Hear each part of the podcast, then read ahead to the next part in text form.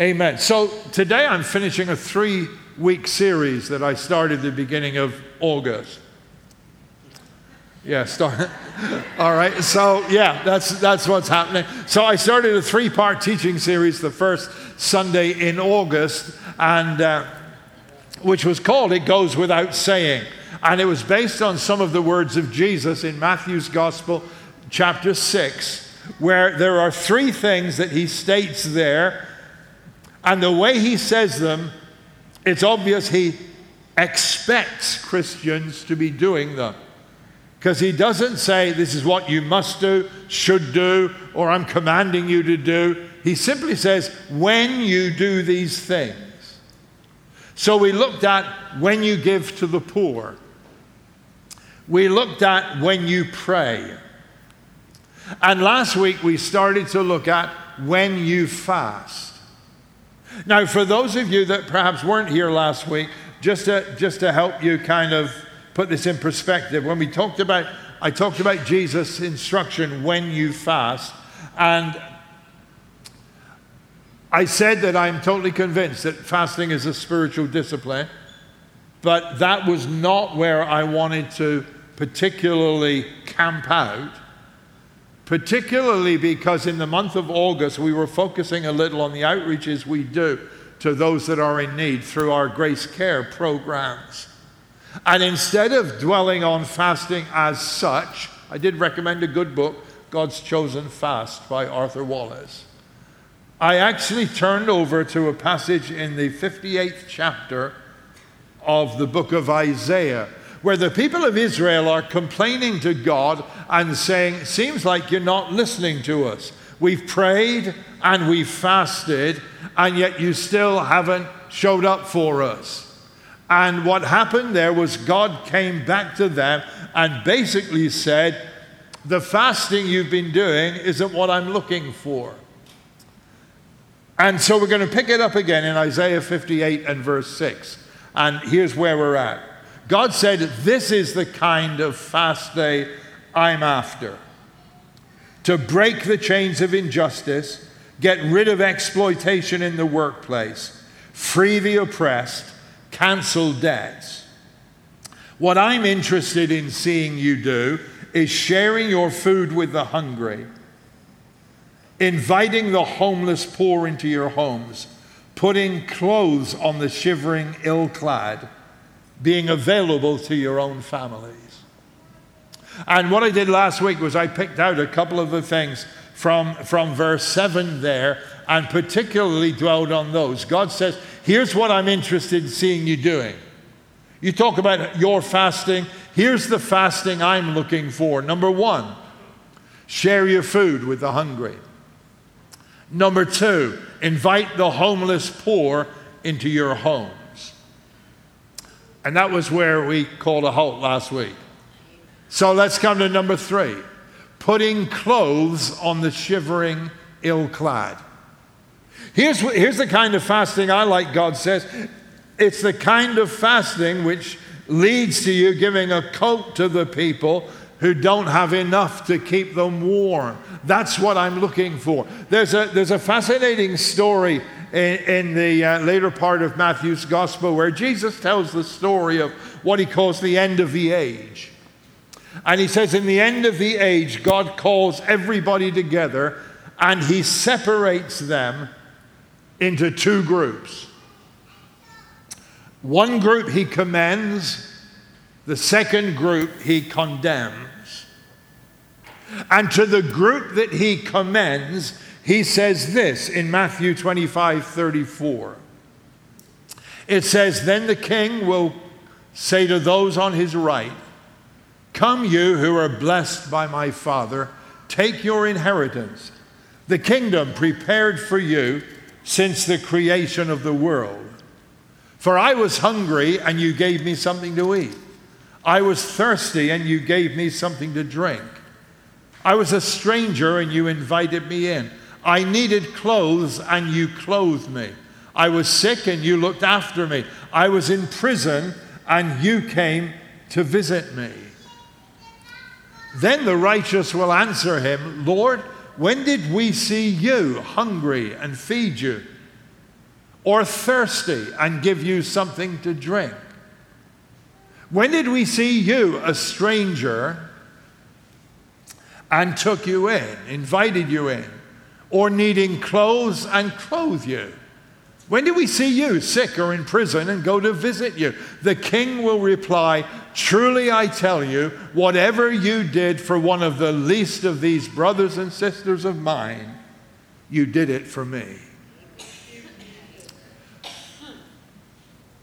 Jesus makes the point clearly there to his listeners, to his followers. Look, here's what's really going to matter at the end of the day. What's really going to matter is how you treated those who had nothing to offer back to you. Now, you may say, well, that's kind of weird. Does that mean you can get into heaven by good deeds? No, you can't get into heaven by good deeds, but I'm going to tell you something. You can't have a heart for the hurting like God's heart for the hurting unless God has changed your heart to start with. Right? So, what that comes out of is a heart that God has changed, which, which the New Testament described as faith that is seen by its works.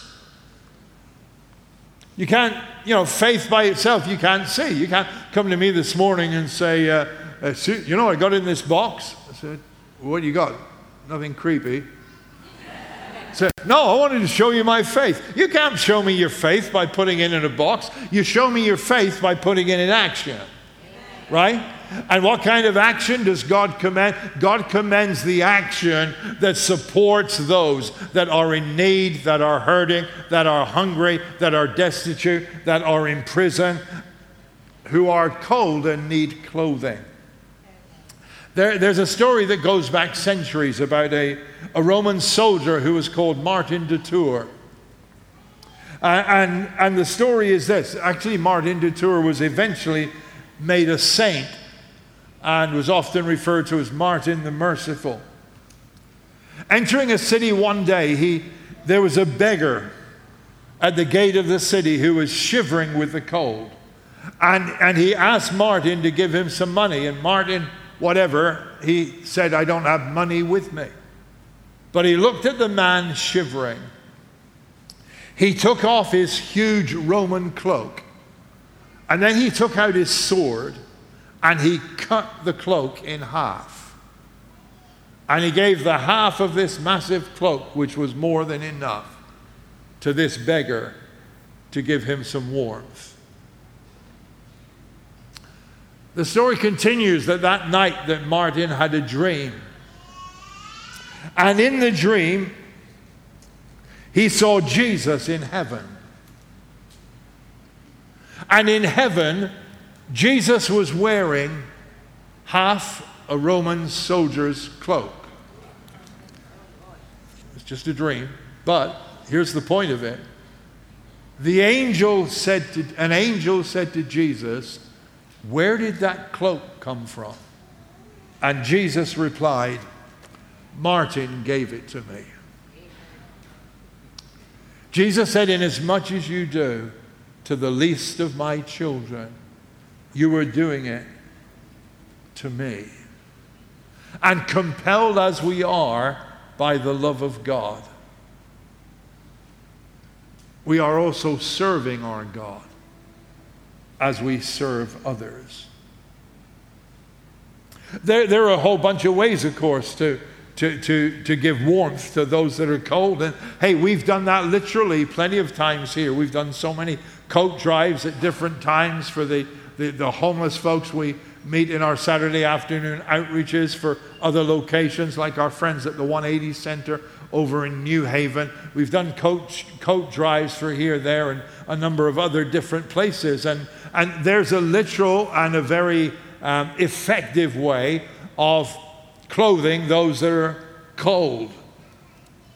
There, there, there's a kind of a metaphorical way as well that I want to just mention to you. I. I was reading last Sunday later in the day. Uh, a lady was saying she was teaching her children's class in church on Sunday morning about Noah's Ark. And she particularly dwelled on the fact that after the rain and the flood subsided, that um, that Noah and his family came out of the ark. And then she said to the kids, So,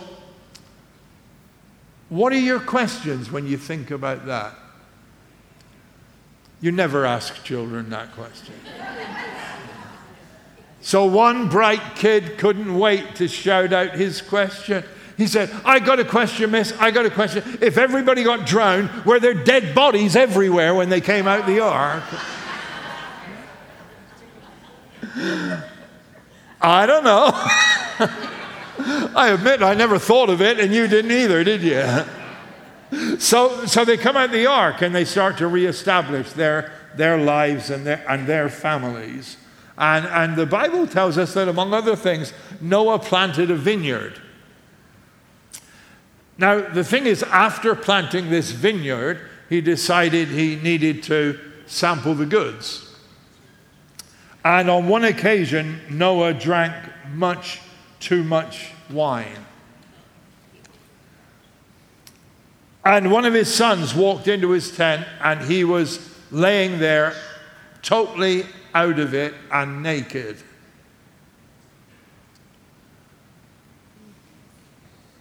And, sorry, two of his sons, Ham and, and Shem, found him totally naked. And they went and told their other brother, said, Hey, you wouldn't believe, see the state dad's in. And here's what Japheth did he took a cloak and he walked backwards into the tent and he dropped it over his father to cover his shame and his nakedness. You know, one of the things that pleases God when we cover each other's shame and nakedness, when we don't point out each other's faults, when we're not quick to talk about somebody else, but we do everything we can to protect those around us, particularly when they slip. Because it's like, we've done that too. I'm not saying I've drunk too much and anyway ended up like Noah, but I mean, you know what I mean? You, but you know what I mean? We've slipped up too, haven't we? My Lord, only about half of you telling the truth today. All right. So, but but but we have, and you know what we need when we slip up? We need we need people who will help us, and we need people who will care for us, and we need people who who who, who will do their best to get us back on our feet and where we need to be. Right. And that's the kind of people that we need to be. That's the kind of fast that God is looking for helping those, covering people's nakedness, helping those that are out in the cold, literally, metaphorically too, and bringing them in. I tell you this I love to laugh. You might have worked that out. All right?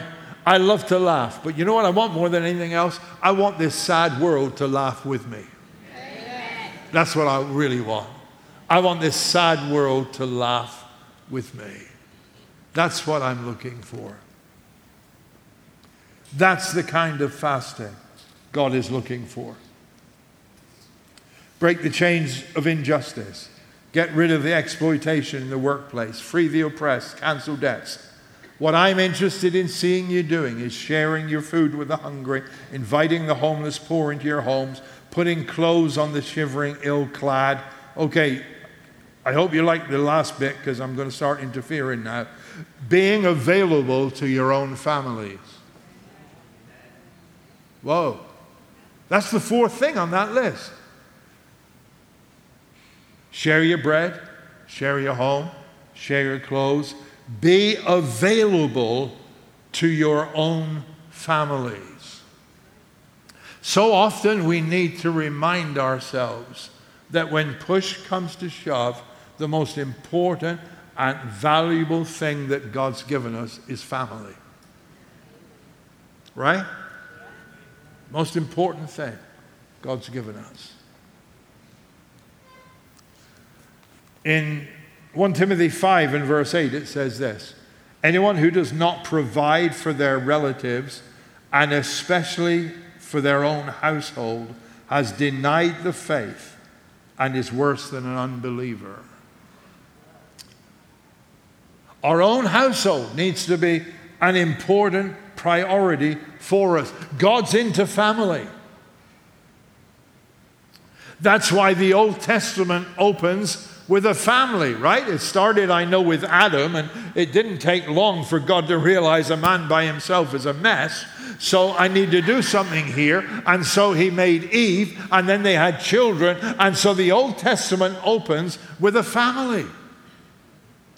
And then fast forward to the New Testament, and the New Testament opens with a family because when God wants to come into this world in human form, He just doesn't suddenly appear on the scene like a mighty conqueror. He is born into a family. So we have Mary and Joseph and the child Jesus. God's into family. In fact, with the closing of the Old Testament, the Old Testament book of Malachi, which was predicting the coming of the Savior, it says this in, in Malachi 4 6 He will turn the hearts of the parents to their children, and the hearts of the children to their parents, or else I will come and strike the land with total destruction. So, one of the things Jesus will do, and one of the things Christ in us should do, is turn the hearts of the fathers to the children, the parents to the children, the hearts of the children to the parents, should actually make family a tighter bond. Now, I know family is complicated. How many? No, don't answer, right? You, right? You know family is complicated, right? But here's the bottom line God's will for us and what God wants for each of us is that the family should be a tight bond. Parents and children, children and parents. And I know that's not the case for some of you sitting here today, but I just want to remind you that that's what God wants for you. And what God wants has a way of happening eventually. So don't give up hope. Keep praying, keep believing, keep trusting. God's going to do what He said He would do. It's so easy to get sidetracked in life onto this, that, and the other, and to lose our focus on what really matters, which is home. It's home. As a young pastor, I, I, I fell into the same trap. I was, I was very much uh, I, I, felt flattered by invitations I had to preach all over the place. And I used to be, you know, I was pastoring a church, but I'd be going here and there and all over the place and then into different countries and whatever. It's like, whoa, this is cool, man. I must be a big shot. now I have all you to remind me I'm not, so that's really good. and, uh, but, but, you know, I got, and so, so that, you know, I, um, I was away from home more than I should have been, particularly while our children were growing up. Because to me, it really, you know, it was like, here's an opportunity for me. Here's an opportunity. And I just want to remind some of you younger guys and ladies too keep balance and keep focused on what really matters. And the children God has given you are a gift from God. And you have a very short period in which to shape them. Right? A very short period. Treasure that. Maximize it. Make the most of it. See that as your life's mission. The day you retire after 35 works uh, years at your job, everybody will say they don't know how they'll manage without you, and they're so sad and sorry to see you go, and it'll never be the same. But next week they'll say, Who? Sorry. I'm sorry. That's the reality. That's the reality of how life is. Life goes on. But you know, you know where you are absolutely indispensable. You are indispensable under your own roof and to your own kids and to your own family. Right? I told you I was going to interfere a bit this morning, right? Because family is so precious. Family really matters. And you know, it works the other way around as well. I read this story this week that when old storks become unable to fly, they stay in their nests and they are fed by their children. Just putting this out there, okay? Uh, they, they, if you're visiting today, our, our associate pastor Charlotte is actually my daughter. Uh, but, but, the, but the young storks will, storks will go to endless exertion to make sure they provide food for, for the old stork. Uh, so it, it kind of goes, you know, young people today, don't forget, don't lose sight of, don't let yourself get disconnected from the people who've given everything they could to bring you to where you are in life now. be taken care of. In fact, in 1, in 1 Timothy 5 4, it says this If a widow has family members to take care of her, let them learn that religion begins at their own doorstep. I love that one. Religion begins at your own doorstep, and they should pay back with gratitude some of what they have received. This pleases God immensely. So, being available to your own families is a key part. Now, you know, I, pro- I've said this before, and no one has demanded my man card back, but you know those house hunter type programs, right? There's a zillion of them. I like them. I do. I do. I like to see the interaction between couples. I like to see a bit about different cities, different countries, whatever. And I like to kind of work out in my own mind, guess, you know, who's going to get what they want here. Yeah, it's generally the wife, I know, all right. So, um, but, but I, I love watching those programs. The one thing that really annoys me in this, that pro, those programs is so often they're looking for a house and here's a couple with two or three children and the guy says of course i'm going to need a man cave Need somewhere for my video games. I told you I'm going to interfere. I need somewhere for my video games. It's like, no, no, you don't need a man cave. You've got a wife and you've got children. That's it. That's it. You've grown up now, right? That's, you know, that's kind of. Okay, I think I'll quit now and uh, at least I'll move on, all right? Because I could go down an alleyway here that would get me in real difficulty, all right? Be available to your own families. Value your family.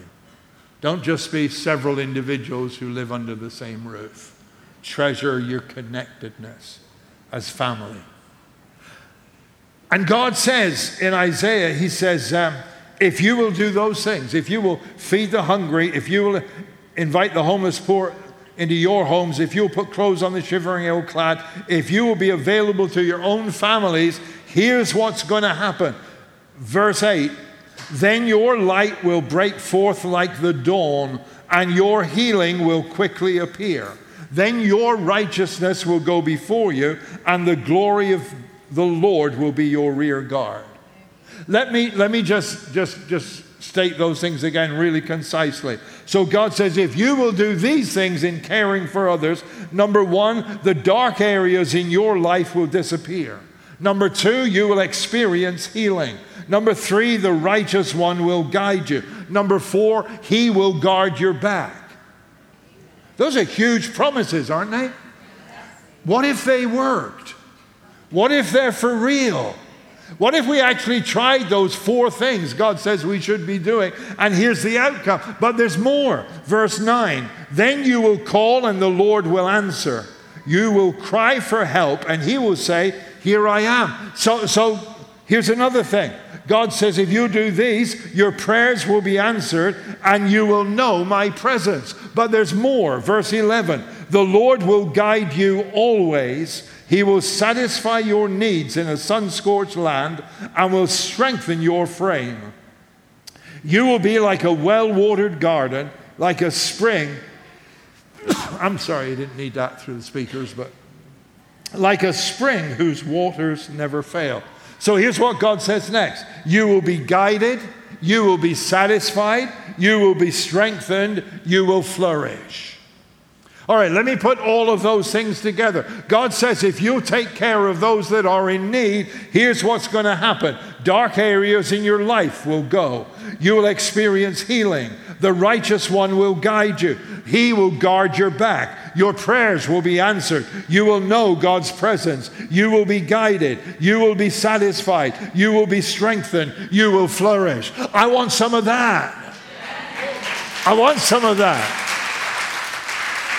And you know how you get that? Share your bread with the poor.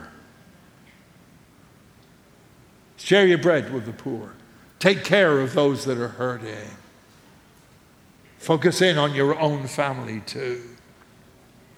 We, we, li- we lived, as many of you know, for 15 years in a pretty remote corner of Scotland. And um, it was a beautiful area. We didn't have the climate to appreciate it fully, but Sometimes Jill and I would walk from the little village we lived in, and um, we'd walk along an old, it was an old railroad line, but the track, but there was no trains anymore. We'd walk from there to the next village. And it was about a mile or so over to the next village. And there was a shop that had great homemade ice cream. So it was well worth the journey. So sometimes we'd walk over there, and as we walked over and walked up into the village, we, would pass a, a very old cemetery. A really old cemetery. I remember one Saturday afternoon, I said to Jill, let's go in and look at the gravestones. And she said, why? I said, well, you know, it might be interesting. It, you know, it, it, it, you know, it could be quite fascinating to see. And she said, I can't believe you but we did go in and we looked around, and it was quite amazing. Uh, reading some of them, we saw that, like, I don't know, something like almost 100 years before, in a matter of a couple of weeks, there are a whole pe- lot of people from the same family that had passed.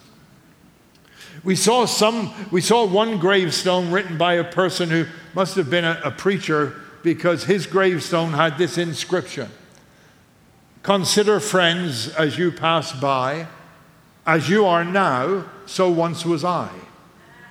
As I am now, so you will be. Where will you spend eternity? That was a good one, right? What's written on gravestones? Epitaphs. And this passage in Isaiah 58 I, am concluding with a verse that basically I'd say on my gravestone, though I don't plan to have one, but that's another story. I'd love something written from this verse. God says, if you do all this, your people will rebuild the ancient ruins and will raise up the old foundations. You will be called. What do you want to be known as? You will be called a repairer of broken walls a restorer of streets with dwellings. You will be called a repairer of broken walls. That would be cool for a gravestone.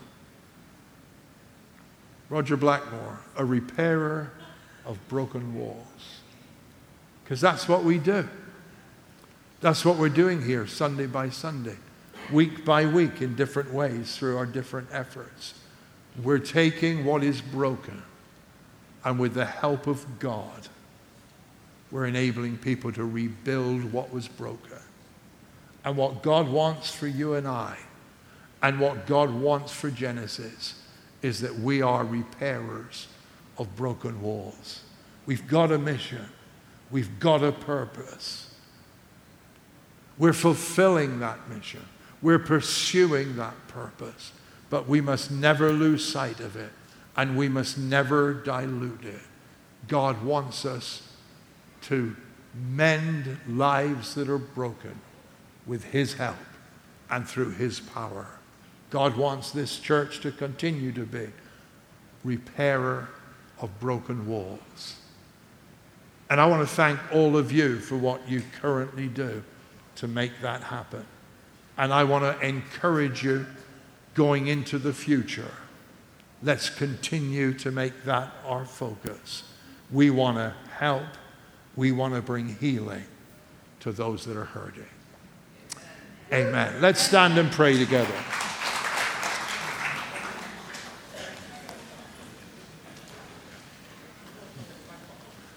Let's just take a moment to pray.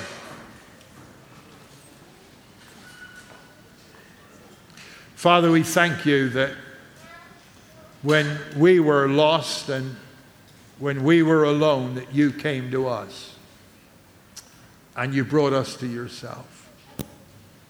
We thank you, Lord, that you've invited us to be part of your mission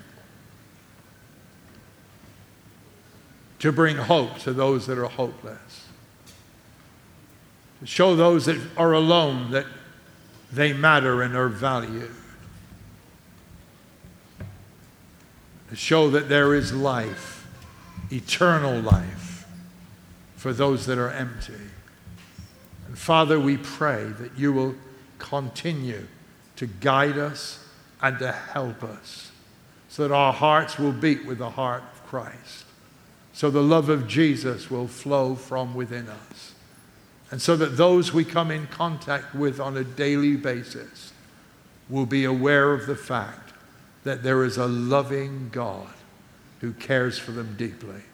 Thank you, Father, that you care for us. Amen.